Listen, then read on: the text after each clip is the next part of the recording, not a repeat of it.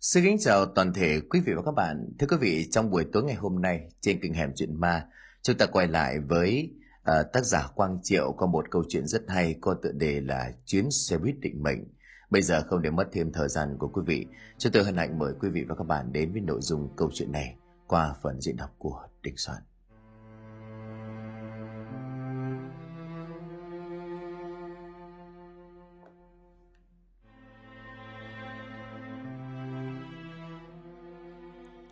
Nước bao cấp chảy vào hồ vô sản, gió cơ hàn thổi buốt cánh đồng chung. Thứ làm ra được chia đều cho bạn, kẻ ngắn thân lại sở hữu áo trùng. Khi tôi biết bà đã cơ man tuổi, tóc của ông như đám khói thuốc lào. Bầy đom đóm đợi chiều đi vào tối, lại thắp đèn hợp chợ cạnh bờ ao. Có cây đói dài như đêm sắp hạt, có cái nghèo bận đồng phục màu nâu, Mẹ vá áo cha trần che trẻ lạt, giấc mơ con cũng bám bụi đèn dầu. Ruộng châu góp người chưa từng hợp tác, thóc gậy đi theo giọng gió cuối mùa. Trẻ lớn lên với niềm tin ký thác, ai đánh mình thì không thể không thua. Một thế hệ lớn lên từ lăn lóc, thiếu áo cơm mà thừa thãi tượng đài. Khi bụng héo mà tốt tươi mười mộc, cây thật thà toàn thầy lá thảo mai đôi lúc muốn được ăn mày dĩ vãng để biết mình từng để ấp thanh xuân. Chi kịp khoác mùa xưa tôi đã hiểu, miếng tích kệ không thể rách hai lần.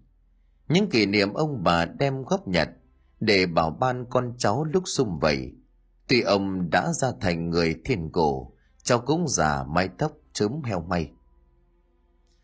Hàng ngày trên các tuyến phố của hà nội có rất nhiều xe buýt có thân dài ị ạch chạy xoay chạy ngược rồi ngang và dọc. Ít ai biết được rằng xe buýt đã xuất hiện ở Hà Nội cách đây hơn 100 năm. Theo tài liệu lịch sử, GM là nhãn hiệu. Theo tài liệu lịch sử, GM là nhãn hiệu xe được dùng làm xe buýt đầu tiên có mặt tại Việt Nam từ sau Đại chiến Thế giới lần thứ nhất vào khoảng năm 1919. Xe buýt hay ô tô buýt là mượn của từ tiếng Pháp, chỉ xe chở mọi người, Thầy Pháp Thuộc vẫn gọi tất cả xe chở khách là xe buýt, dù xe tuyến ngắn hay là tuyến dài. Đến chế độ mới thì xe đường dài chở khách được mang theo hàng hóa gọi là xe khách, còn xe chạy tuyến ngắn trong đô thị và khách chỉ được mang đồ đạc gọn nhẹ gọi là xe buýt. Những chiếc xe buýt GM thời kỳ đó xuất hiện đầu tiên ở Hà Nội, nơi đón trả khách là bến cột đồng hồ gần cầu Long Biên. Xe buýt thời Pháp thường chỉ có một cửa lên xuống ở phía sau. Ban đầu có hai hàng ghế gỗ, sát thành xe như ghế tàu điện và tàu hỏa, ở giữa là chỗ đi lại. Sau đó nhận thấy để có ghế dọc chờ được ít khách, cho nên các hãng xe cải tiến thành ghế ngồi ngang, chờ được nhiều khách hơn, trung bình mỗi chuyến khoảng 30 người. Sau chiến tranh thế giới thứ nhất, vào khoảng những năm 1919-1920, có bốn chiếc xe buýt của hãng GM lần đầu tiên xuất hiện tại Hà Nội. Điểm đón trả khách là bến cột đồng hồ gần ga Long Biên. Không biết chủ xe là ai, chỉ biết những người lái xe là lính thợ An Nam phục vụ cho quân đội Pháp trong chiến tranh thế giới thứ nhất và có bằng lái do chính phủ Pháp cấp. Cầu Long Biên lúc đó còn hẹp, chưa được mở rộng ở hai bên, cho nên bốn chiếc xe chở khách đi Hưng Yên không thể qua cầu phải đi qua phà sang bên kia sông Hầm. Đến năm 1923, việc mở rộng đường hai bên cầu được hoàn thành, sẽ có thể đi qua lại. Rồi số xe tăng nhanh bến đồng hồ trở nên chật trội. Cho nên hội đồng thành phố quyết định chuyển bến ra chỗ bán nứa ở đường Grile, nay được gọi là đường Trần Nhật Duật. Cách cột đồng hồ không xa về phía bắc, từ đó có bến nứa Bốn hãng xăng là Shell, Soconi, Texaco và Liro Aude. Mở điểm bán xăng và Texaco đã giành được quyền tài trợ xây nhà bán vé khang trang. Trên nóc nhà bán vé có một cột hình vuông bốn mặt có tên là Texaco. Từ bến nữa hàng ngày có xe đi Hưng Yên Sơn Tây, tuyến ngắn chạy đến Trèm. Khách chủ yếu là người buôn bán và các chức dịch nông thôn đi qua Hà Nội sắm hàng hóa – Đi sân Tây có năm hãng lớn là Tư Đường, Trí Thành, Mỹ Lâm, Larive và Dương Châu. tuyến đi Hưng Yên có hãng Con Thỏ. Phía nam thành phố Hà Nội có bến Kim Liên, vốn trước đó là chợ của làng Kim Liên. Bến mở vào cuối những năm 1920, ban đầu nằm gần cửa Nam, nay thuộc quận Hoàn Kiếm, nhưng nó lại gây cản trở giao thông nội đô, cho nên Hội đồng thành phố quyết định chuyển xuống Kim Liên. Đến năm 1978 thì chuyển xuống quận Hoàng Mai và hình thành bến xe giáp bát ngày nay. Bến này có tuyến xe dài đi Nam Định Thái Bình, tuyến ngắn đi Phổ Lý Thượng Tín Văn Điển và Ngọc Hồi. Phía Tây có bến Kim Mã. Trước đó vốn là hồ ao, sau đó hội đồng thành phố đã cho lấp hồ, bến hình thành cũng vào cuối những năm 1920, chuyên chở khách đi Sơn Tây Hòa Bình, tuyến ngắn đi Hà Đông, Ba La và Trường Mỹ. Xe buýt thời Pháp chỉ có một cửa lên xuống ở phía sau, ban đầu có hai hàng ghế gỗ sắt thành xe như là ghế tàu điện và tàu hỏa ở giữa là chỗ đi lại.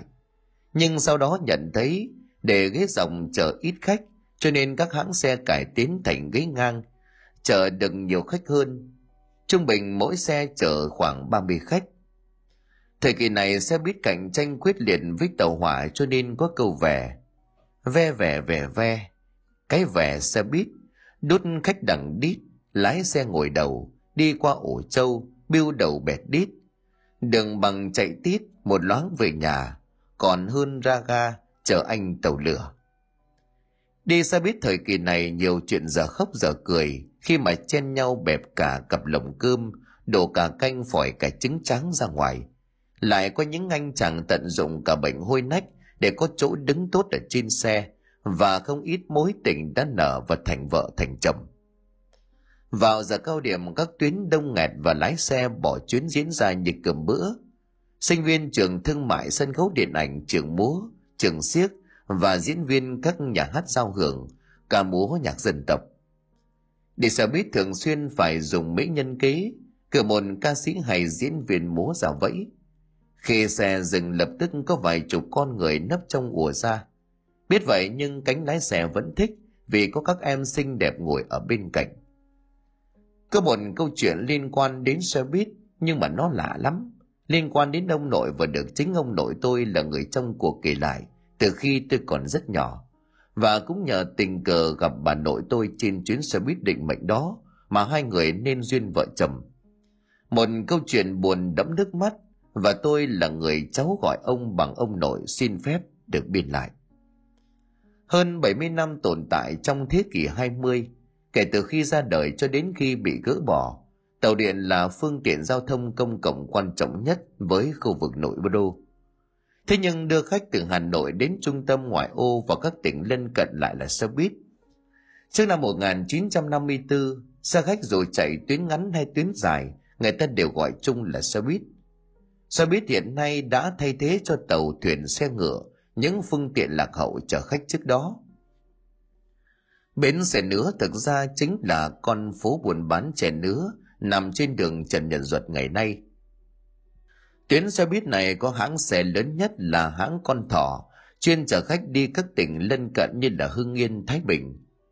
Trên chiếc xe buýt cuối ngày từ Hà Nội về Hải Hưng, dọc theo quốc lộ 39, có một thanh niên chặt ngoài 20, dáng vẻ thư sinh với chiếc áo chấn thủ đã ngả màu ố vàng theo thời gian, nhưng rất sạch sẽ. Gương mặt của anh hiện lên một vẻ mệt mỏi sau một chuyến hành trình đường dài, nhưng cũng không giấu được nỗi vui mừng vì mình đang trở về quê sau một thời gian dài xa cách. Anh thanh niên này tên là Hoàng Ba Tai. Sở dĩ có biệt danh như vậy là bởi vì cái tai bên phải có một cái tật bẩm sinh bị trẻ ra làm hai bên, nhìn giống như là mọc thêm một cái tai khác vậy. Lại thêm rất yêu võ thuật, bố của gã cũng huấn luyện cho Hoàng Ba Tai ngay từ nhỏ một thần võ nghệ khá cao cường. Mặc dù vốn xuất thân là con nhà giáo, vì bố của Hoàng Ba Tai là thầy giáo dạy lớp xóa mù, nhưng Hoàng Ba Tai lại chẳng theo nghiệp của bố, mà chủ động viết quyết tâm thư xin gia nhập quân đội, muốn cầm súng tham gia vào lực lượng mặt trận phía Nam. Mặc dù gia đình đặc biệt là bố của Hoàng không muốn, bởi vì anh chính là con độc đinh. Nói gỡ như chẳng may có mệnh hệ nào, thì gia đình lại chẳng có con nối dõi. Bản thân gia đình nhà anh thì có mấy đời làm địa chủ, tiền bạc cũng không phải là vấn đề gì quá lớn quốc gia hưng vong thất phù hữu trách thời điểm đó thì theo tiếng gọi thiêng liêng của cách mạng hoàng ba tai cùng đám thanh liêng làng vẫn quyết tâm xin vào quân đội muốn xung phong vào chiến trường miền nam chống mỹ cứu nước.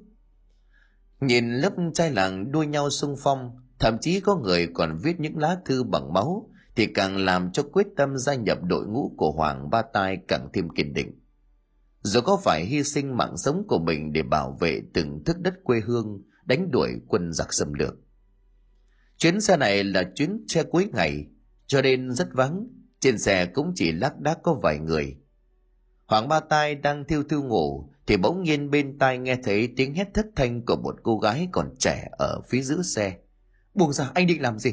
Tôi quen biết gì anh? Anh làm cái trò gì thế? Ngẩng mặt lên nhìn, thì lúc này có mấy gã đàn ông gương mặt bặm trợn, quần ga áo bay, trên đầu đội mũ cối nhìn khá dữ tợn. Ánh mắt láo liên quan sát tất cả mọi người giống như muốn đe dọa. Không phải việc của chúng mày, đừng có động vào. Mẹ cái con đĩ này mày dám làm việc ý trước mặt tao hả bố mày đi làm vất vả để cho mày lăng loàn như thế. Một tên ở phía trước ngồi cạnh cô gái sau đó gạt túm tay của cô gái gằn giọng quát lớn điệu bộ tức giận. Anh nhầm người rồi. Tôi quen biết anh gì đâu các anh là ai? Mày còn cãi hả? Một tí nữa về nhà mày biết tay của bố mày. Mẹ mày chứ có chồng rồi mày còn cầm kẻ lăng nhăng ở bên ngoài. Nếu mà hôm nay ta không đi theo mày ấy, thì làm sao ta bắt được? Một cái tát thật mạnh vào thẳng mặt cô gái làm cho cô gái không kịp phản ứng. Sau đó thì gương mặt xinh đẹp kia đỏ ửng lên sưng vều cô gái hoảng sợ đó lên tiếng van xin. Sao anh lại đánh tôi? Tôi biết các anh là ai đâu. Bác tài cứu tôi với tôi không quen biết anh ta. Cô gái hoàng hồn nhìn mọi người xung quanh lên tiếng cầu cứu. Nhưng lúc này lại có tiếng nói của một người đàn bà tầm ngoài 50 ở hàng ghế phía sau. Ôi rồi ôi, cái việc gia đình thì về nhà giải quyết sao lại đánh nhau trên xe? Cái tội lăng loàn thì anh chẳng ai bênh. Một số người nghe bà ta nói vậy thì dường như chẳng ai thèm quan tâm đến việc này. Nhưng cô gái kia bị lâm vào tình thế vừa khóc lóc vừa giải thích. Sao anh lại đánh tôi? Tôi quen biết gì anh chứ? Bà ơi, sao không phải là vợ của anh ta đâu? Cháu có quen biết gì anh ta đâu. Ai đó làm ơn cứu cháu với. Nhưng bà lão kia lại nói sẵn. Gái đi giả mồm, không quen biết nhau ấy, sao người ta lại nói mày là vợ? Chẳng ai dỗi hơi vậy đâu. Về nhà mà giải quyết đi. Các đàn ông ngồi cạnh cô gái túm chặt cổ tay cô vừa bóp vừa trợn mắt. Tí nữa tài xế cho vợ chồng tôi xuống ở cái điếm thông quan trước mặt nha. Hai thằng mày có tóm được cái thằng cầm với con này không? Mẹ nó chạy nhanh quá nữa. Nay mà tóm được thì cái đôi gian phu dâm phụ này chúng mày chết với bố. Cô gái kia sợ hãi quá lúc này thì chẳng còn ai quan tâm đến những lời nói của cô. Bây giờ chỉ biết gục mặt xuống thút thít khóc. Tiêm thông quan trước mặt nha, ai xuống thì chuẩn bị hành lý. Giọng nói của người phụ xe năm nay cũng ngoài 40. Chiếc xe ô tô trồm hổm lên sau rồi sau đó phanh kít lại, gần vị trí có một cái điếm trên mặt đê đầy những ổ gà. Cát sỏi làm cho khói bụi cuốn lên mù mịt. Nhanh, mẹ mày xuống. Các đàn ông nãy ngồi cạnh cô gái lúc này vụt đứng dậy, sau đó thì cầm tay cô gái kéo mạnh. Tất cả gồm có ba gã đàn ông và cả người phụ nữ chẳng 50 tuổi. Hành động của đám người này là vô cùng mạnh bạo và thô lỗ. Cô gái đáng thương kia sợ hãi, nhìn tất cả mọi người trên xe bằng một ánh mắt cầu cứu và hoảng hốt. Nhưng trên xe lúc này chỉ có vài người, và dường như cũng chẳng có ai ưa những người phụ nữ lăng nhăng, cho nên không ai đả động gì đến. Hoặc giả như là thấy sự hung dữ của đám người này, cho nên ngay cả tài xế cũng chẳng dám nói gì. Nhanh lên mẹ mày, mày về nhà mày chết với tao cái loại đàn bà hư hỏng. Các đàn ông tự nhận là chồng của cô gái lôi sành sạch cô từ trên xe buýt xuống. Dù cố gắng chống cự bám tay vào thành xe, nhưng hai tên kia phía sau lập tức đẩy cô xuống. Hoàng Ba Tai chứng kiến từ đầu đến cuối câu chuyện. Mới đầu anh cũng không can thiệp, bởi theo lý thông thường thì đây là việc riêng của nhà người ta. Nhưng thấy ánh mắt hoảng sợ tuyệt vọng, kèm với những lời nói khẳng định không quen biết với những kẻ vừa rồi. Chuyện này là như thế nào? Lẽ nào đây là một vụ giàn cảnh cướp giật? Nếu như vậy thì cô gái kia chắc chắn là gặp nguy. Ngay đến đây thì gương mặt của Hoàng trở nên khó chịu. Cậu âm thầm xuống xe theo sau mấy tên kia. Cũng khá lo lắng mấy tên kia phát hiện đợi chiếc xe đi được vài trăm mét, hoàng ba tài mới nói với tài xế, bác tài, đám người kia là người ở đây à? Tôi cũng không rõ đâu. Ngày nào tôi cũng đi qua đây nhưng mà chưa gặp cái đám này bao giờ. E là bác tài nói lấp lửng nhưng trong giọng nói có vẻ như cũng không mấy tin tưởng về những lời nói bàn nãy của mấy tin kia. Chỉ có điều lo sợ việc bị trả thù, cho nên bác tài cũng không dám có phản ứng gì thái quá thế thái độ của tài xế Hoàng Ba Tai cũng không đề cập gì đến, mà chỉ nhẹ nhàng bảo, phải hãy cho tôi xuống đây.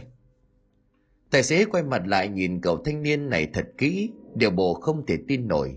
Thế hoàng ba tay vừa nhảy xuống, tài xế nói, này, cẩn thận nhá, tôi thấy cậu là người tốt, đừng làm gì để thiệt thân.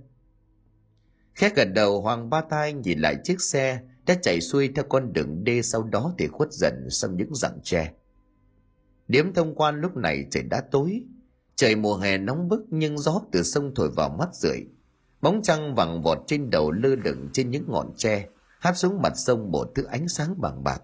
Từng con sóng vỗ bờ ồ quạp hoàng ba tay đi trên mặt đê sẽ bị đám người kia phát hiện, cho nên cảnh giác cậu đi xuống hẳn trệ đê, tiến ngược lại phía vị trí bàn nãy, mấy tên kia dẫn cô gái xuống bất ngờ từ một bụi cây gần đó, có mấy con chim màu đen rất lớn phóng vọt lên, làm cho hoàng ba tay giật mình. Những con chim sau đó thì bay lượn lờ trên những ngọn tre, phát ra những tiếng kêu quả quả rất lớn. Chúng đang bay thành đàn ở trên đó, tiếng vô cánh cùng với tiếng dế vang lên cả một vùng. Quay đầu nhìn về phía dạng tre, hoàng ba tay lẩm bẩm, quái lạ, sao lắm quả thế chứ? Nhưng đúng lúc này thì mắt của cậu hoa lên tay như ù đi bởi vì đập vào mắt của hoàng, là một ngọn che rẻ trước mặt, bỗng nhiên kéo sập xuống chặn ngang lối đi của cậu. Giống hệt như có ai đó dùng sức kéo nó xuống vậy. Điều này không khỏi khiến cho hoàng ba tay hoảng hốt. Nhìn quanh quẩn không thấy ai, điều kỳ lạ là thân cây bị uốn cong như cái vó tôm mà chẳng có gió hay cái gì tác động. Đang loay hoay chưa biết phải làm gì, thì bỗng nhiên lông tóc trên người của cậu nổi lên từng mảng da gà một cảm giác lạnh đến thấu xương dùng mình, khiến cho cậu muốn quay đầu bỏ chạy. Nhưng hai chân cứ bị đóng đinh xuống đó. Tiếng quả vẫn réo liên tục trên đầu khiến cho hoàng ba tai cảm thấy nhức đầu. Lúc này nói không sợ thì không đúng, thế nhưng mà điều kỳ quái vẫn chưa dừng lại. Tính đi ngược phía trên để tránh ngọn tre chặn đường kia, thì bỗng nhiên lại có thêm một cành cây khác đổ xuống để chặn đường ngẩng mặt nhìn về bụi tre, hắn ta giật mình khi thấy trên đó có một cô gái còn trẻ ngồi phất vẻo. Sau đó thì hướng đôi mắt đỏ rực về phía mình. Bàn tay của cô ta đang chảy chút mái tóc, giống như là tạo dáng làm duyên. Chết rồi, gặp ma rồi. Hoàng ba tai bấy giờ mới thực sự cảm thấy hoang mang. Hắn chợt nhớ lời của các cụ dặn trong làng đất từng nói trước đây. Ma quỷ là hiện tượng tâm linh đáng sợ đối với nhiều người và nó chưa được lý giải cụ thể. Tuy nhiên, vẫn có nhiều người yếu bóng vía và hay gặp phải cái hiện tượng lạnh sống lưng. Nhưng có một kinh nghiệm chống ma được truyền đạt trong dân gian hiệu quả, đó là giúp đối phó với hiện tượng đáng sợ này. Chính là dùng nước tiểu của chính mình rửa mặt cho tỉnh táo, bởi ma quỷ rất sợ nước tiểu. Ngay lập tức hoàng ba tay cởi quần, sau đó thì nén hơi bế khí, bắt đầu xả nước một tay của gã hứng lấy, sau đó thì ra sức xoa lên mặt của mình. Chẳng biết kinh nghiệm dân gian kia có thật sự đúng không? Thế nhưng mà quả nhiên hai ngọn tre đột ngột dựng về vị trí cũ. Nhường cho gã tiếp tục bước về phía trước. Quay đầu lại không còn thấy cô gái chải tóc trên ngọn tre kia đâu. Ồ, hóa ra ma sợ nước tiểu. Lần sau mà gặp ma ta sẽ đái vào người, dám dọa cả tao.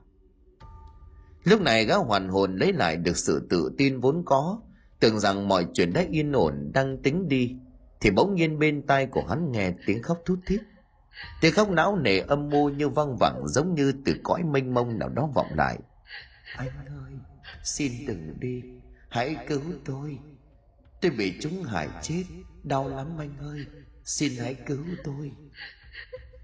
Tiếng khóc và lời nói này hoàn toàn không giống với những gì gã từng nghe thấy trước đó. Hoàng ba tay quay ngoắt đầu lại nhưng chẳng hề nhìn thấy gì. Ánh mắt đảo xung quanh cố gắng muốn tìm hiểu. Lúc này trong đầu của hắn biết chính xác mình gặp thứ không sạch sẽ. Chắc chắn cô gái bàn nãy đang ngồi trên ngọn tre chảy tóc. Gã liền nói lớn Nếu là ma quỷ muốn trêu đùa hại người thì biến đi, tôi không sợ đâu. Không, tôi không muốn hại anh, chỉ cầu xin anh giúp một việc.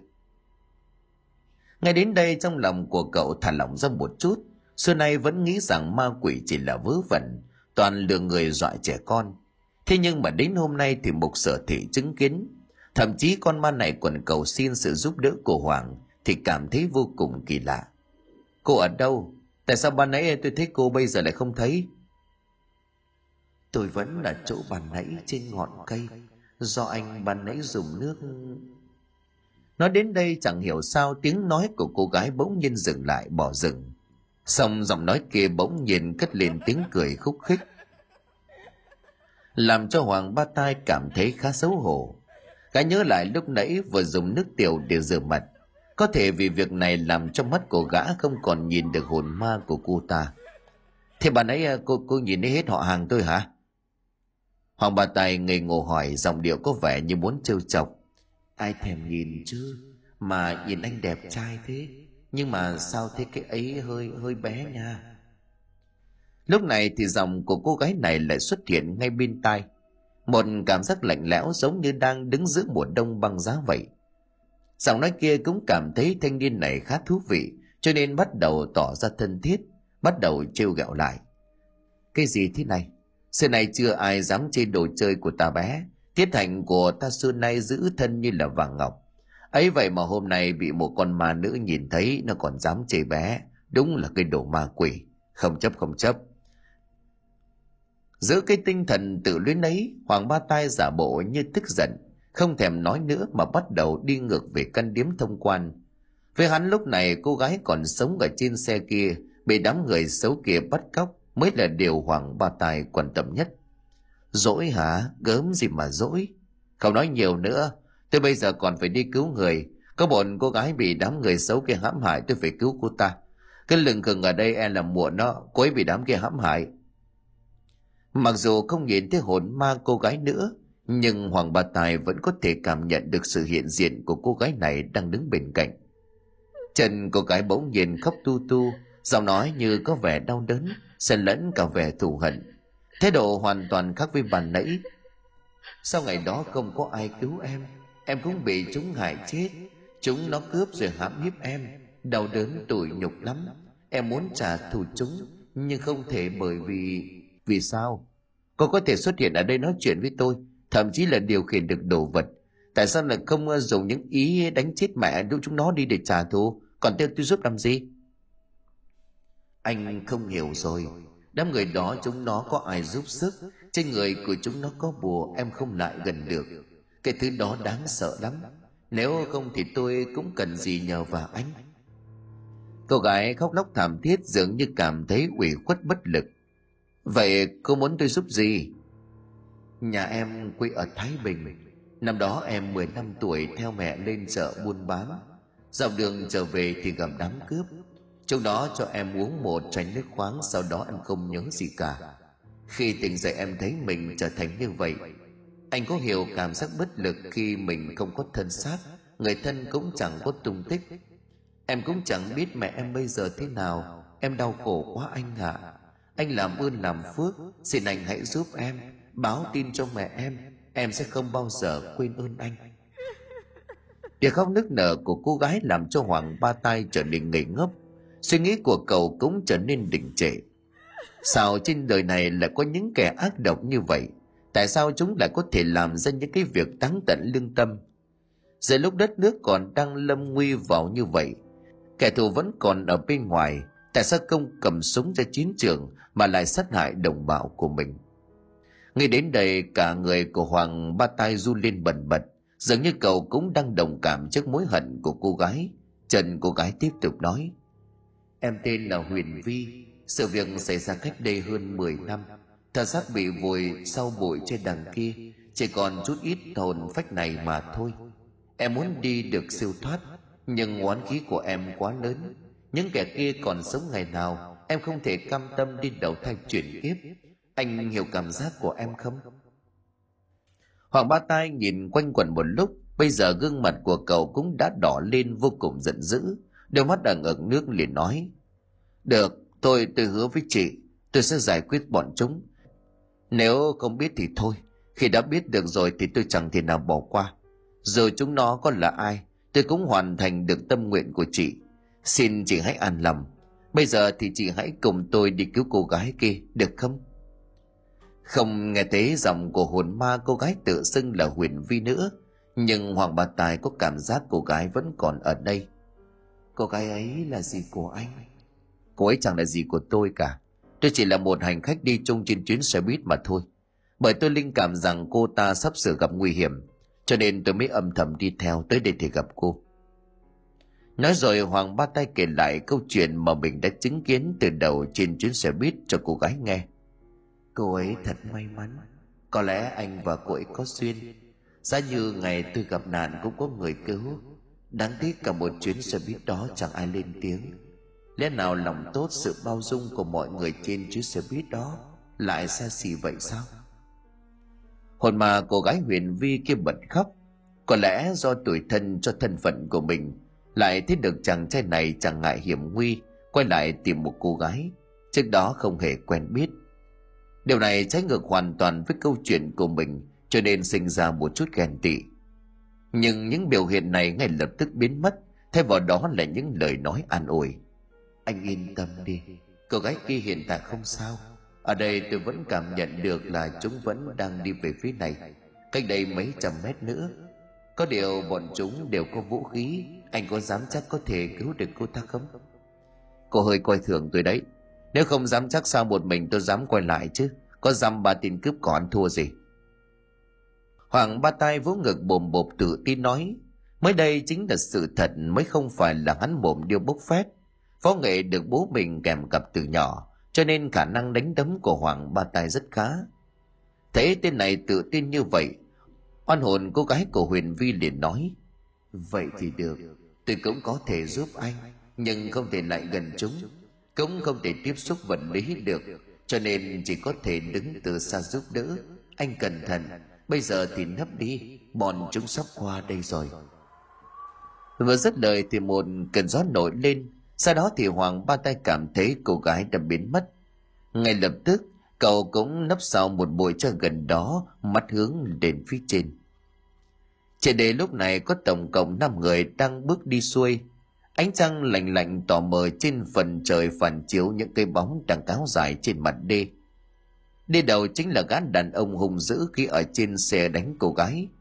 Cô gái bị chúng bắt xuống thì đang đi ở giữa theo sau là ba người, hai nam, một nữ.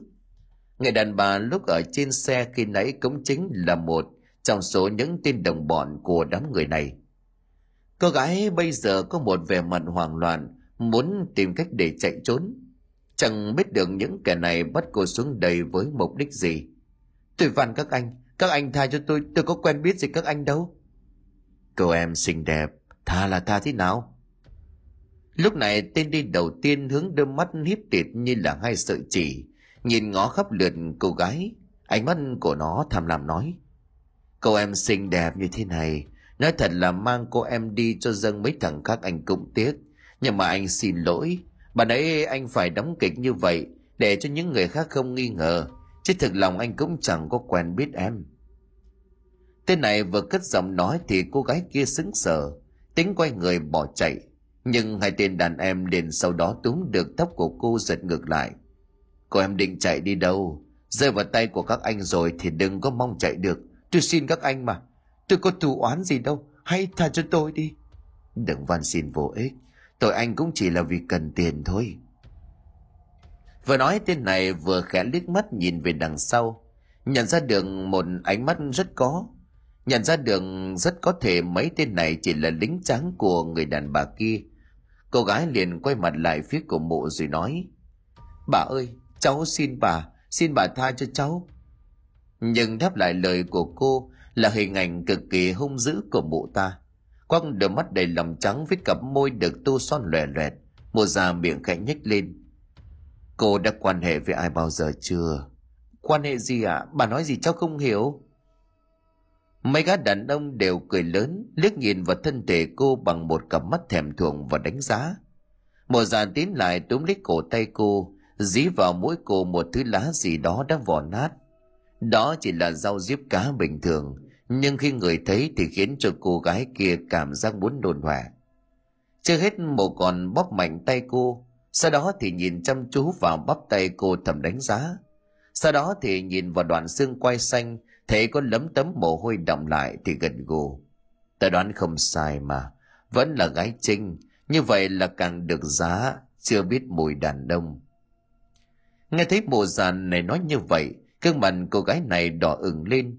Mặc dù đang ở tình thế nguy hiểm, nhưng nhàn sắc cô gái này càng thêm quyến rũ và gợi cảm, khiến cho mấy tên đàn em của mộ mê đắm.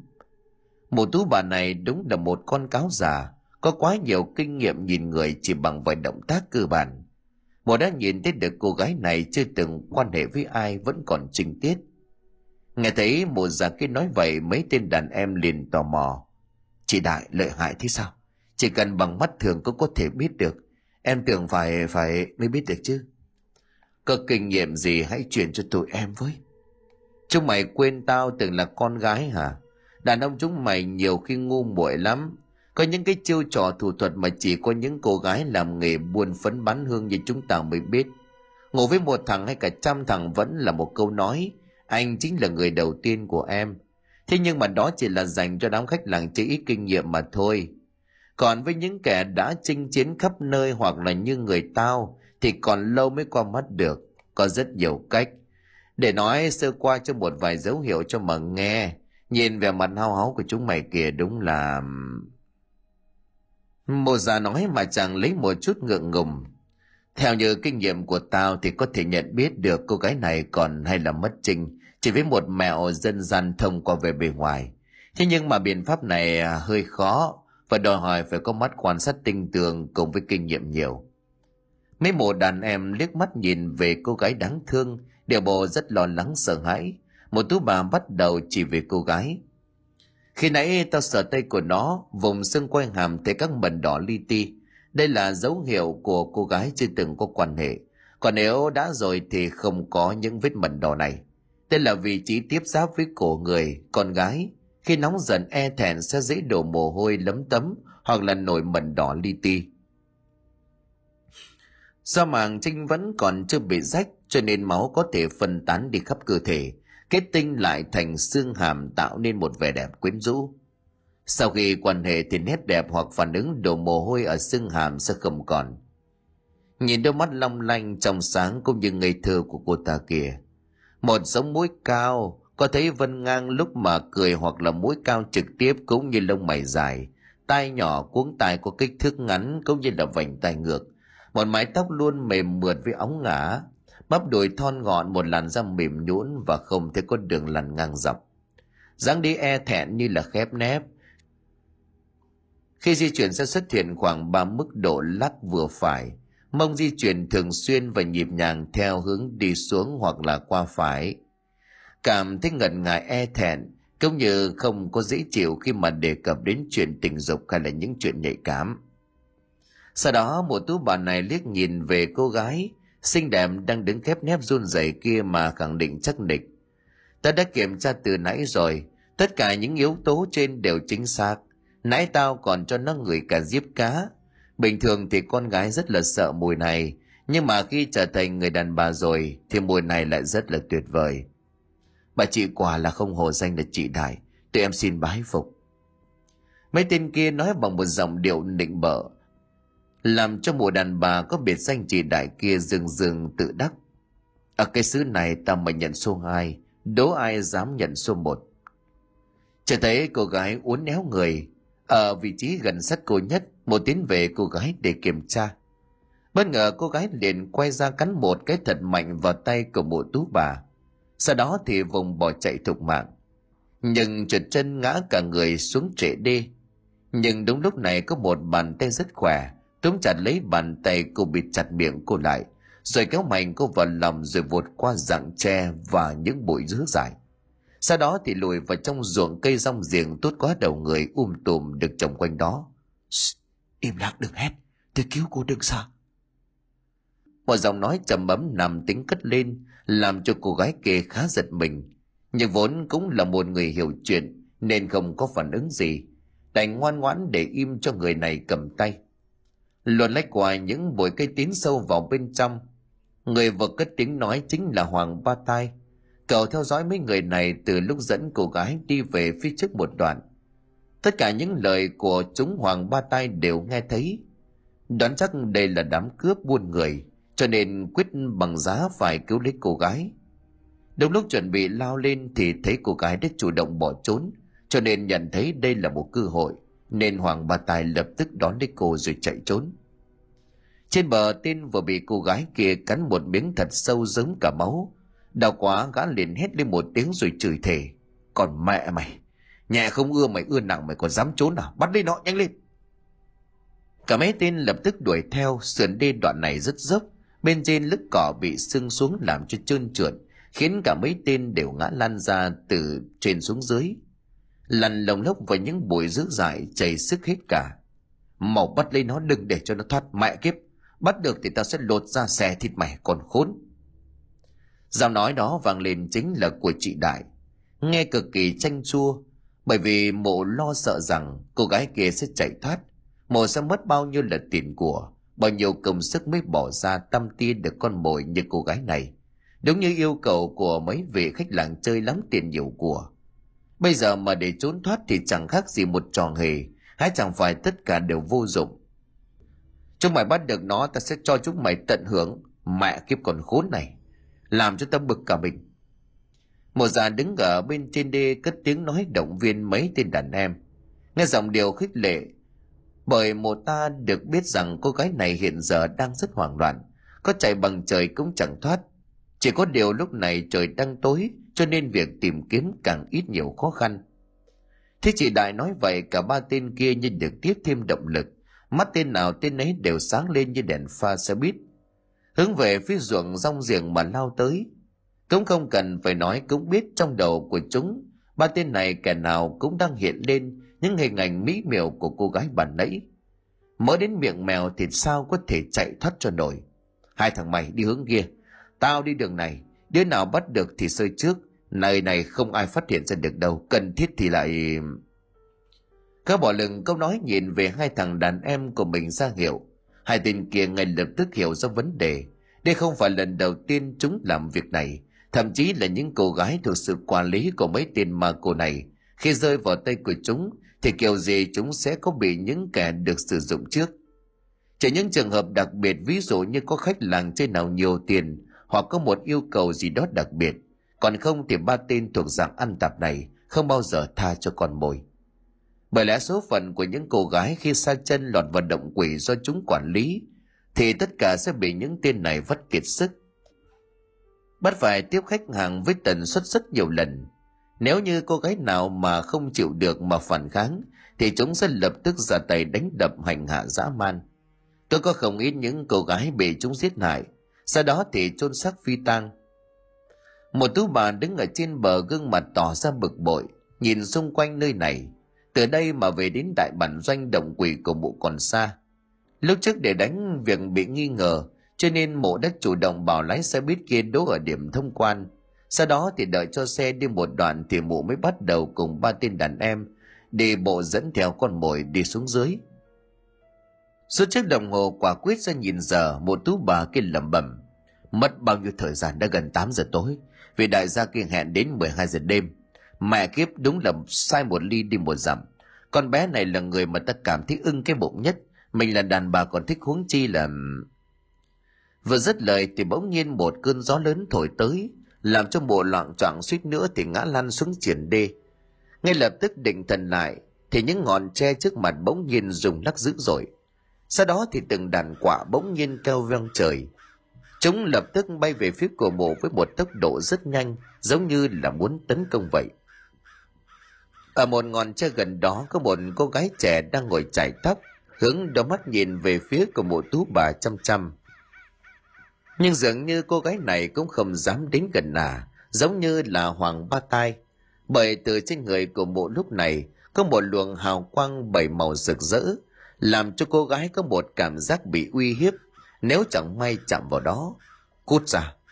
Ở đâu sao lại có đám chim quái quỷ đây? Chiếc nón đang cầm ở trên tay, một tú bà theo phản xạ, dùng nó để đánh đuổi lũ chim. Nhưng đám quan quạ kia, con nào cũng chỉ bay vụt qua người của mụ, chứ không hẳn là muốn tấn công, chỉ là muốn đe dọa. Hôm nay sao vậy nhỉ? Hết gặp chuyện nọ lại đến chuyện kia một tú bà vốn là dân máu mặt, không hề sợ hãi lũ chim này. Một sống cũng quá nửa đời người. Việc ác xưa nay không thiếu. Chẳng lẽ lại sợ mấy con chim thì cái biệt danh chỉ đại hóa ra là tầm thường hay sao? Cút, đừng để bà tóm được chúng mày. Bà sẽ nướng từng con lên một đấy. Nhưng vừa dứt lời thì bỗng nhiên mụ tú bà có một cảm giác nóng nóng ở sau gáy. Tựa như là có ai đó đang nhìn chằm chằm vào người mụ vậy khiến cho bộ ta trên người bỗng nhiên nổi lên từng mảng da gà quay ngoắt đầu lại thì chẳng thấy cái gì nữa không cảnh trên mặt đê hoàn toàn vắng vẻ ánh trăng trên đầu phản chiếu thứ ánh sáng lạnh lạnh làm cho mùa tú cảm thấy trột dạ chuyện quái quỷ gì đang diễn ra ở đây Cô gạt đi nỗi sợ hãi đang lớn dần lên trong lòng. Một tú bà sốt ruột lắm, nhưng mà hiện tại thì cũng chẳng biết phải làm gì. Nỗi sợ của ả à bây giờ giống như là một vệt dầu loang, cứ lan dần lớn dần trong đầu, làm cho bộ tú bà lúc này càng thêm bất an lo lắng. Thỏ tay vào túi vải đang đeo trên người, một tà rút ra một lá bùa màu vàng, bề trên có vẽ những ký tự loằng ngoằng màu đỏ. Cầm chặt trên tay thì cảm giác kỳ quái kỳ biến mất. Đám quả kia dường như cũng nhận ra được sự khác thường từ bên người của bộ liền nháo nhác vỗ cánh bay loạn xạ một lúc sau thì mọi thứ trở nên bình thường điều này làm cho bộ ta mặc dù yên tâm hơn rất nhiều nhưng vẫn không khỏi cảm thấy rùng rợn bây giờ thì mong muốn lớn nhất của bộ ta là mấy tên đàn em quay lại đây chỉ có điều lúc này bọn chúng đang gặp nguy hiểm và ngay cả bản thân chúng cũng không hề hay biết. Tên đại ca của ba tên là Thực Hiếp, năm nay cũng ngoài 40. Cái cặp mắt bé tí của gã giống như hai sợi chỉ vắt ngang qua gương mặt, cộng với một cặp môi mỏng dính và cái mũi chim mưng, thêm vào đó là cái ít hầu lộ ra nhìn rất kỳ cục. Thoạt nhìn sơ qua thì cũng biết được đây là một kẻ nham hiểm. Chạy đuổi theo cô gái cả trong ruộng rong giềng, Thực hiếp giống như là một con mèo hoang cực kỳ nhanh nhẹn, luồn lách qua những bụi cây cao quá đầu người vô cùng linh hoạt. Vốn là một cựu binh, trước kia ở trong quân đội từng làm lính trinh sát. Vì một lý do nào đó mà thực hiếp đảo ngũ, cho nên là thân thủ của tên này không đến nỗi nào, khả năng đánh đấm cũng rất giỏi. Đặc biệt về khoảng truy tung thì rất lợi hại. Lúc này gắt đứng lại giữa ngã ba một bờ ruộng, xung quanh túi mịt chẳng nhìn thích gì sương đêm từ những tàu lá cây nhỏ xuống ướt đẫm mặt đất khung cảnh hoàn toàn im lặng chỉ có tiếng của những lá cây nhẹ nhẹ rung lên. Lấy ra chiếc bật lửa gã soi xuống đất nhìn những vết giày ở bên dưới. Thấy được cả một dấu giày rất mới in hẳn trên mặt đất. Mỗi giày hướng về phía trước mặt nhưng gã cảm thấy kỳ quái ở đây. Có những bốn vết to nhỏ khác nhau. Chạy đến vị trí này thì dừng lại, sau đó thì dường như chia ra làm hai hướng vậy. Cái nhìn thật kỹ và dấu giày giật mình, cái chân to phải là nam giới. Lại giống với đôi giày gã đang đi, hệt có ký hiệu riêng, còn dấu vết năm ngón chân để lại dưới mặt đất kia, gã đoán đây chính là cô gái mà gã đang tìm.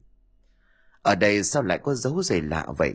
Mà nhớ rõ ràng hai thằng kia nó đi dép cao su cơ mà lầm bầm mà trong đầu một hồi nhưng mà không tìm ra lời giải thích thật hiếp cẩn thận nghe ngóng vốn là lính trinh sát được đào tạo bài bản cho nên những chi tiết kia đều được thực hiếp cẩn thận đánh giá. Sau đó thì bắt đầu đi theo với chân trần kia. Trên tay của gã rút sẵn một con dao găm để đề phòng. Cuối người thấp nhẹ nhàng tiến về phía trước. Theo dấu những hàng cây rong giềng bị ai đó vội vàng làm cho nghiêng ngả. Đầu mắt của gã hít tịt lại, bé xíu. Khét cười lên nham hiểm, con dao găm trên tay xoay vài vòng từ từ tiến lại. Ở cách đó không xa có một bóng người đang lúi húi di chuyển. Những tiếng động phát ra do va chạm vào những bụi cây, tạo nên những tiếng sột soạt khá lớn. Cái này chính là đàn em của thực hiếp, biệt danh là đám chảy, vóc dáng cao lớn và đặc biệt là rất máu gái. Tên cũng như là người, Cô gái đáng thương nào rơi vào tay của hắn thì đều bị hành hạ sợ hãi, đau khổ xin tha, bởi vì tên này khá là biến thái. Gambi chỉ găm kiếm đôn nòng làm cho các bộ phận sinh dục của gã sần sùi to lớn một cách quái dị. Với đắn chày thì gã coi phụ nữ chính là những món đồ chơi để hành hạ mà thôi. Bạn ấy nghe thấy chị đại ra lệnh tìm kiếm và có thể xử lý cô gái chạy trốn kia. Tên này trong đầu đã liên tưởng đến những đòn tra tấn trên thân xác cô ta. Gương mặt của gã dỗ chẳng chịt, làm cho đám trẻ có thêm phần hung dữ. Chạy đến đây thì gã thấy phía trước có tiếng động, nhảy chiếc bô để lấy ánh sáng xác định phương hướng. Sau đó thì gã thổi tắt ngay. Thấy trước mặt gần bờ ruộng ở đây là một bụi thèn đen rất lớn.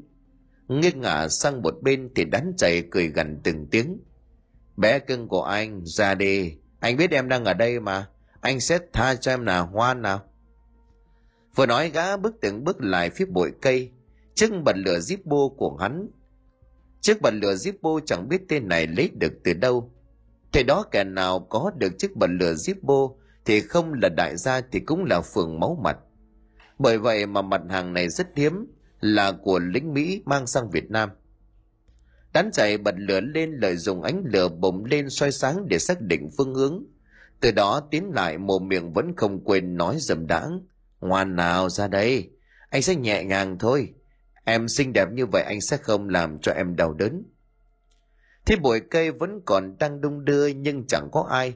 Tên này khẽ cắt lên. Anh là đán chảy em có biết là riêng hạ thân của anh bao nhiêu cô gái phải quỳ lại van xin không hả? Không ra đây thì hôm nay con mẹ nó ta sẽ hiếp cho mày chết. Con mẹ nó ta nói là ta làm đó. Vừa nói đán chảy vừa giơ cái bật lửa về phía trước. Sau đó thì không nhanh không chậm tiến lại Ánh lửa bập bùng chiếu rõ gương mặt đầy những vết sẹo rỗ chẳng chịt. Lúc này trông gã cực kỳ kinh khủng. Với vóc dáng cao to chẳng khác gì một tên hộ pháp. Ra đi, cưng có chạy đằng trời. Bất ngờ đám chạy vén lùm cây ra.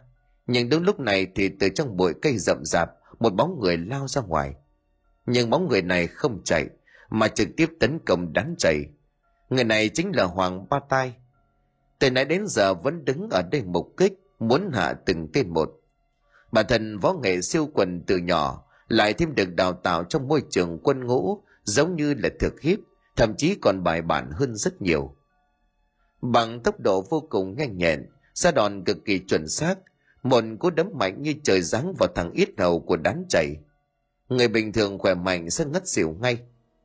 Nhưng đám chạy quá to khỏe, tên này loạn choạng ngã ra đằng sau, lấy tay ôm ít thầu, mắt trợn ngược không thể tin.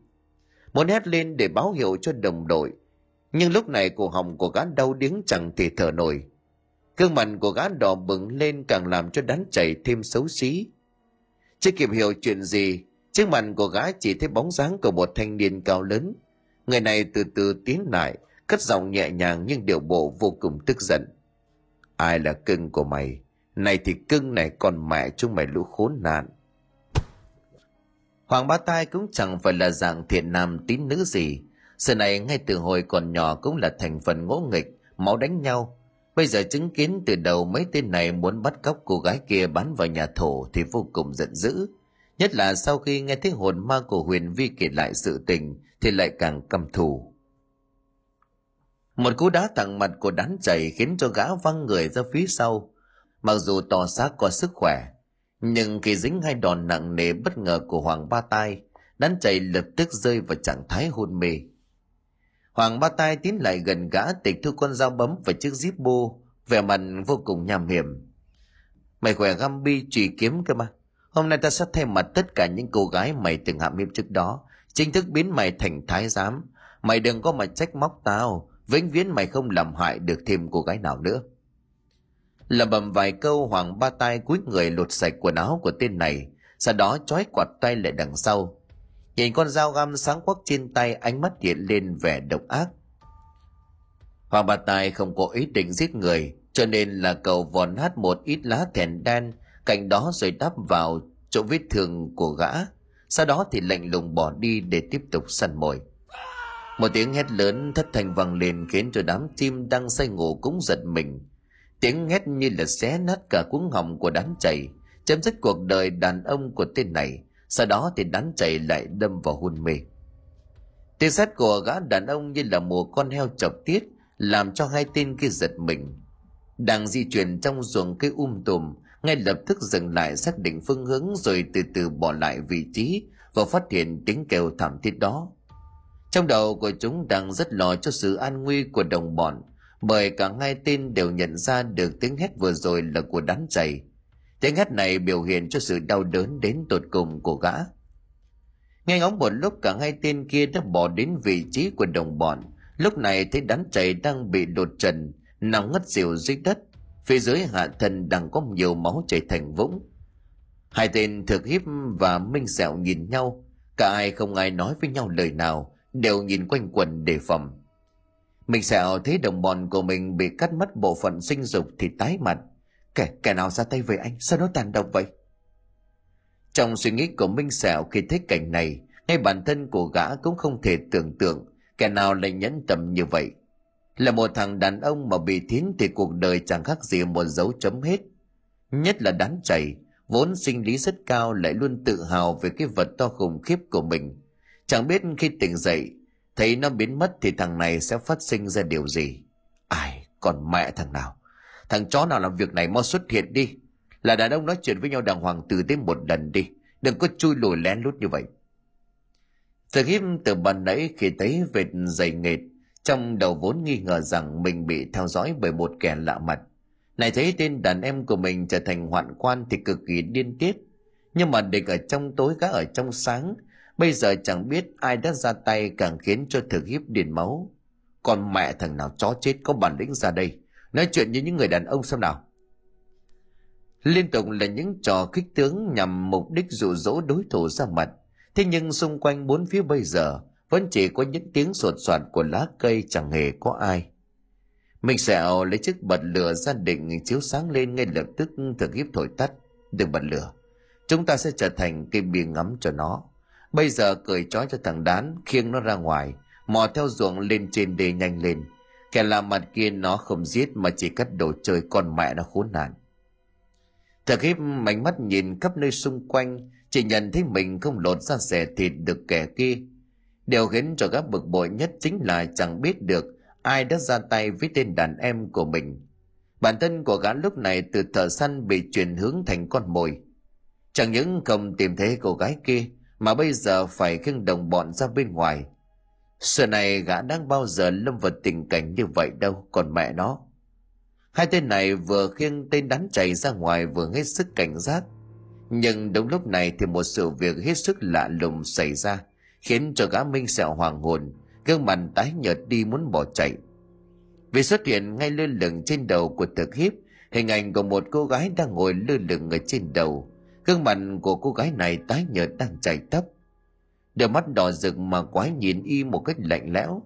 Nhưng đáng kinh ngạc hơn, đại ca thực hiếp của gã không hề hay biết. Thế tên này hoảng hốt như vậy thì bực mình. Mày bị điên à? Tập trung khiêng nó ra ngoài nhanh lên, để lâu nó mất máu chết mẹ nó bây giờ. Hoàn toàn trái ngược với những lời mà gã vừa nói. Minh sẹo thì chẳng những không quan tâm, mà ngã người ra đằng sau, lập tức quay đầu bỏ chạy tên án chạy đang đựng hai tên khiêng cũng bị mất đà ngã vật xuống ruộng. Mình sẹo sợ hãi giật lùi lại, chỉ thay miệng lắp bắp. Mà mà sau lưng anh kìa. Ngay lập tức thực hít theo phản xạ quay đầu lại, nhưng hoàn toàn chẳng có gì cả. Đang ngạc nhiên chưa hiểu chuyện gì xảy ra, thì bất ngờ một quầng sáng xanh nhờ nhờ từ đâu tiến lại. Quả cầu này giống như là một cái gương từ từ tiến sát lại mặt gã sau đó thì như đang thôi miên lấy thực hiếp. Bắt gã phải chứng kiến tất cả những thứ ở bên trong quần sáng này, giống hệt như với một thước phim quay chậm đang từ từ chiếu thẳng vào óc gã. Ga bến xe nứa hà nội 10 năm trước. Một chiếc xe buýt bên trên có rất đông người. Tất cả ai nấy đều vội vã chen lấn kiếm chỗ ngồi hoặc bám vào thành xe. Vẻ mặt của ai cũng mệt mỏi thực hiếp nhìn thấy bản thân của mình lúc này đang mặc một cái áo sắt nách, cố tình để lộ ra hình xăm ở bắp tay. Gương mặt láo liên quan sát tìm con mồi.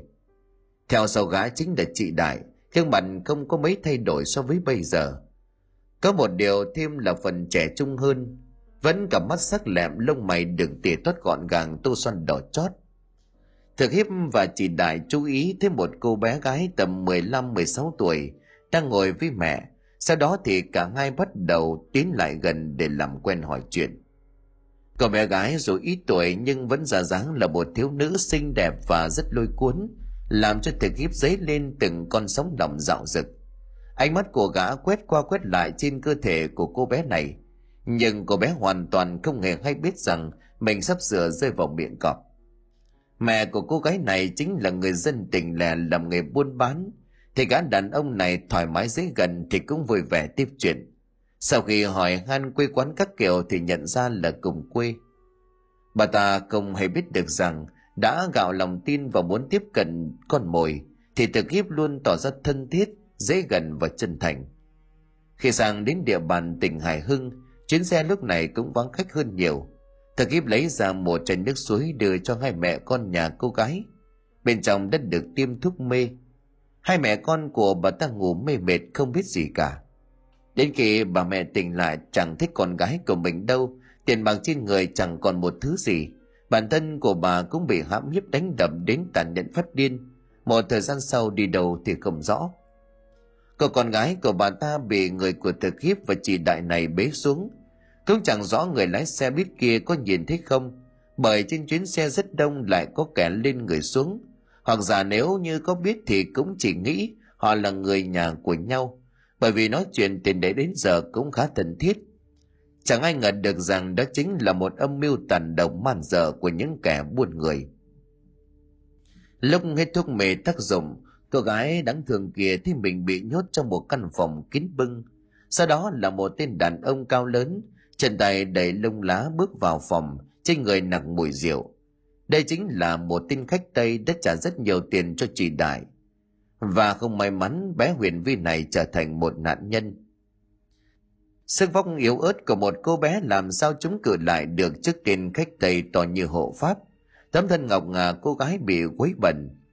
Cả cơ thể con bé giống như là con thuyền nhỏ, bị muôn ngàn cơn sóng dữ làm cho chồng chành trao đảo. Sau đó là những ngày tối tăm nhất cuộc đời hàng ngày cô phải tiếp rất nhiều lượt khách cả tây lẫn ta. Nhiều lần chạy trốn nhưng đều bị bắt được, hành hạ tra tấn dã man. Lần cuối cùng thoát ra được thì cũng chính là ở vị trí gần điếm thông quan này. Đám tay chân của chị điền tiết. Sau nhiều lần bỏ trốn của cô thì đã đánh chết, sau đó chôn ở bụi che cạnh đê. Kẻ ra tay không ai khác chính là thực hiếp cùng đắn chảy minh sẹo tuy không có mặt đuổi theo nhưng cũng không ít lần hãm hiếp cô bé đáng thương. Trải qua gần 10 năm, chẳng hiểu có phải là vì duyên hay không mà lần này hồn mà cô gái xuất hiện, gặp lại hoàng ba tai, sau đó thì hợp tác với nhau. Hoàng ba tài hứa sẽ giúp cô gái. Tất cả những gì vừa chứng kiến làm cho thực hiếp hoảng loạn, bao nhiêu những việc làm tàn ác của gã đã dành cho cô gái trên chuyến xe định mệnh năm nào. Bây giờ như là một thước phim làm cho gã ngã ngửa ra đằng sau. Không muốn tin cũng phải tin. Đây chính là sự thật, gã muốn bỏ chạy. Thế nhưng mà đúng lúc này thì một bóng người thanh niên đã xuất hiện từ lúc nào, đang lạnh lùng nhìn gã. Sao nào? Nhớ lại hết chưa? Nghe giọng nói vừa phát ra từ đằng sau lưng thực hiếp hoàn hồn, quay ngoắt đầu lại. Nhưng xung quanh quá tối làm cho gã chẳng nhìn thấy gì. Bất ngờ ánh lửa từ chiếc jeep bô bật lên ánh sáng yếu ớt từ đó phát ra. Hoàng bà tài cũng muốn thử sức mình đánh nhau tay bò với tên này, cho nên vẫn đặt cái máy lửa ở đó chiếu sáng.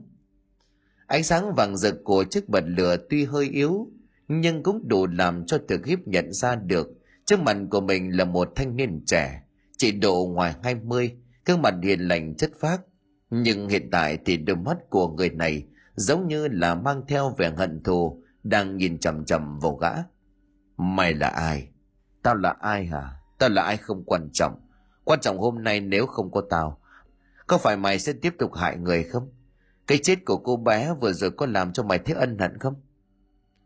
Hoàng ba tay vừa nói, điều bộ xúc động, có lẽ cậu đang khóc.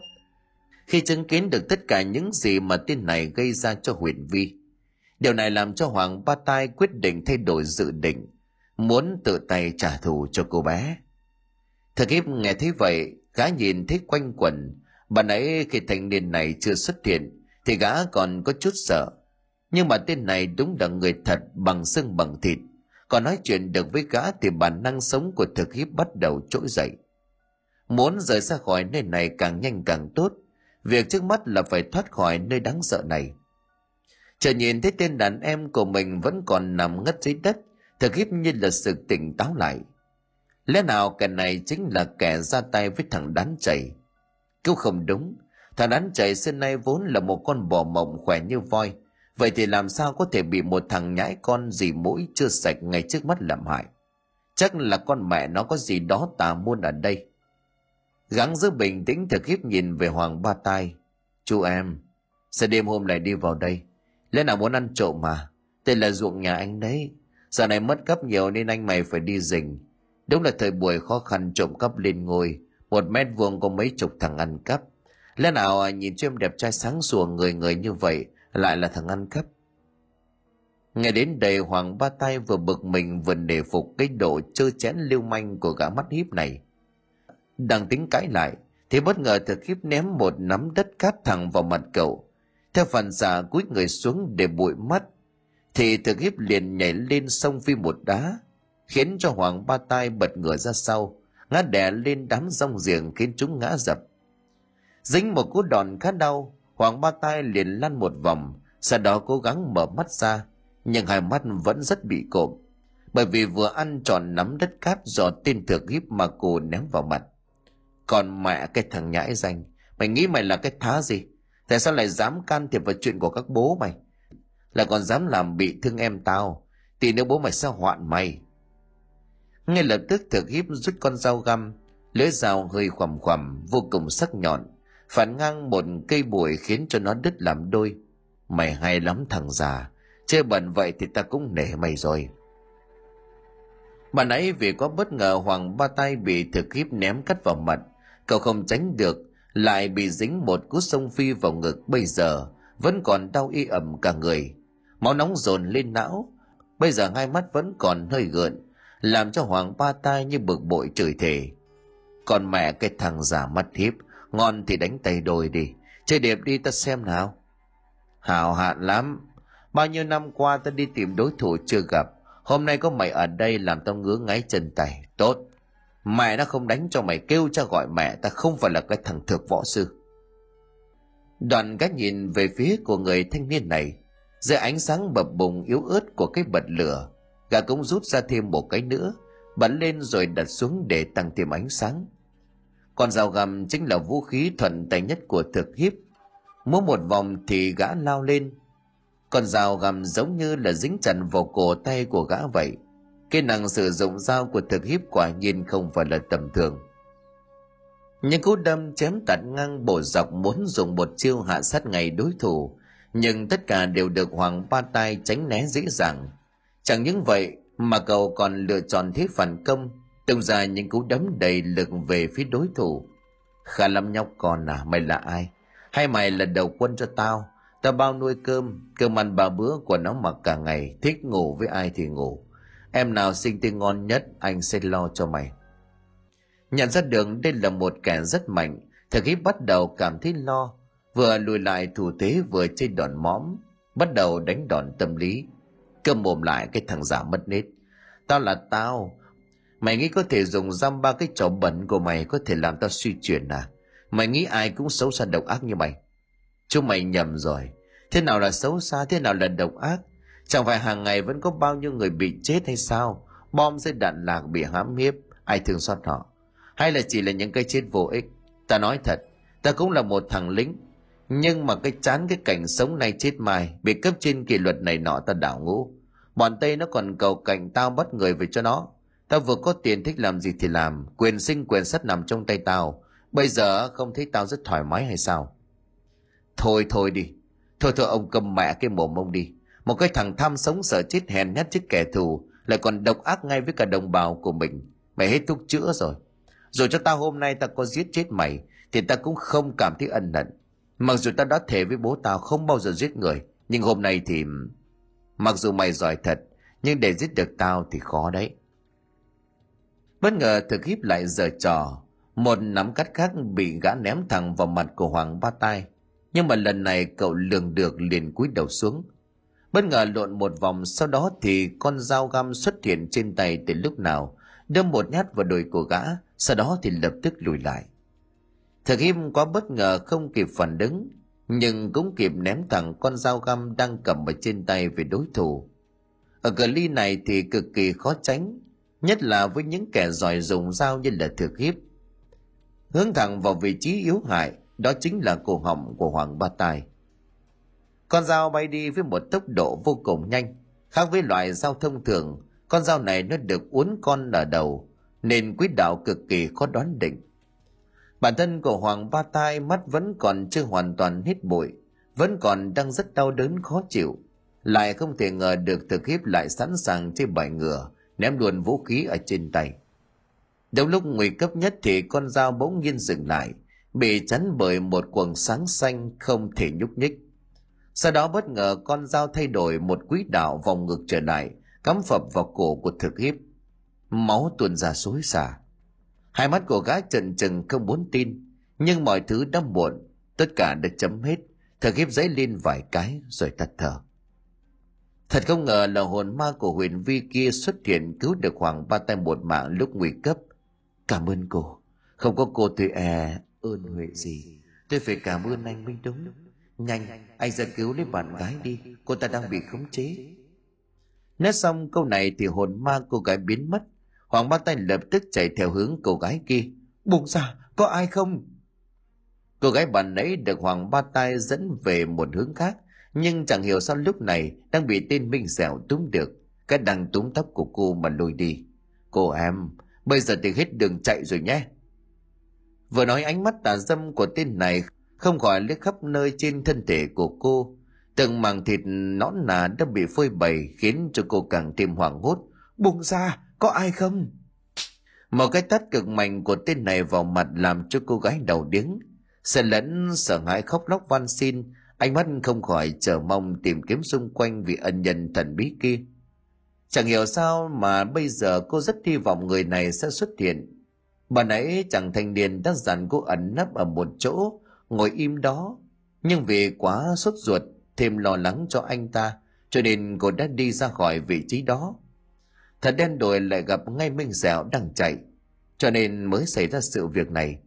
Mẹ mày có thôi dễ dụa không? Nhà không ưa ưa nặng, ngoan ngoãn đi theo tao, ta không hành hạ. Còn không thì chỉ có nước vừa bị đánh vừa bị cưỡng hiếp đến chết. Biết điều thì ngoan ngoãn. Ngay đến đây cô gái sợ hãi ngất xỉu. Tên minh sẹo cười gắn lên từng tiếng. Cá định thực hiện hành vi của mình nhưng vẫn còn hơi lo lắng khi ban nãy nhìn thấy con ma chải tóc thì không dám đành bế thấp cô gái ra khỏi khu vực này vừa đi vừa gọi lớn anh thượng ơi em tìm thấy nó rồi vừa ra đến bờ ruộng bất ngờ chân của minh sẹo đá phải một thứ gì cái đầu nhìn xuống thì gã giật mình, bởi ngày cái chân của gã là xác chết của thực hiếp. Ánh mắt mở trần trừng không thể tin nổi. Phía bên cạnh là đám chảy vẫn còn đang mê man. Đại ca! Bỗng một tiếng nói vang lên bên tai ngay phía sau. Đại ca của mày chết rồi, bây giờ đến lượt mày. Nhưng tao sẽ không giết mày, sẽ biến mày thành chó thiến giống thằng kia. Vừa dứt lời thì một cú chặn tay cực mạnh vào cổ làm cho Minh sẹo ngất lịm. Tên này không kịp phần đứng mà đã lăn quay ra ngất lịm.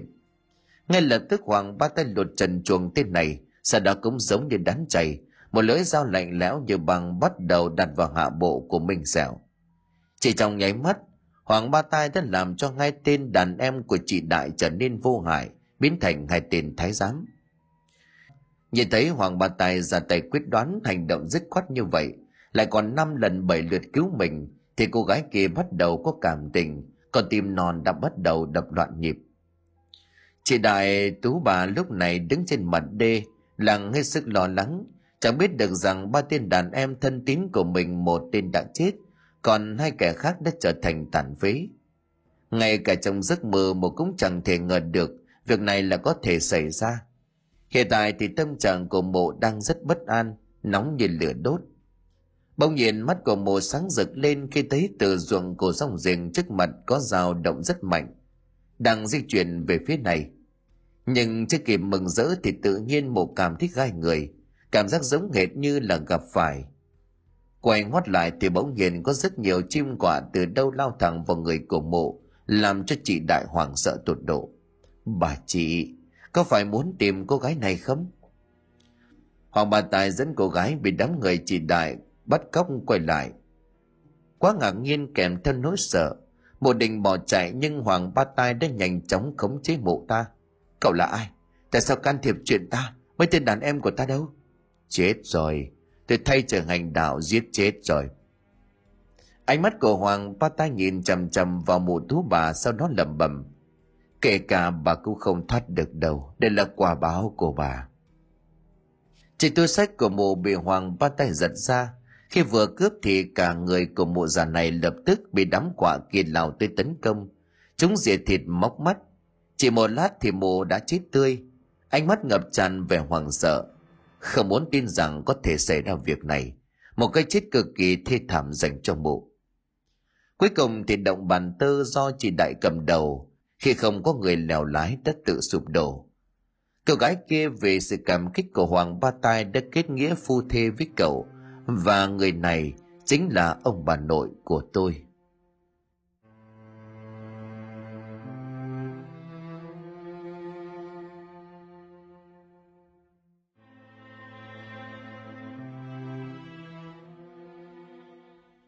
Xin cảm ơn quý khán thính giả đã chú ý đón nghe. Xin kính chào, tạm biệt quý vị và xin hẹn gặp lại quý vị và các bạn trong những câu chuyện tiếp theo.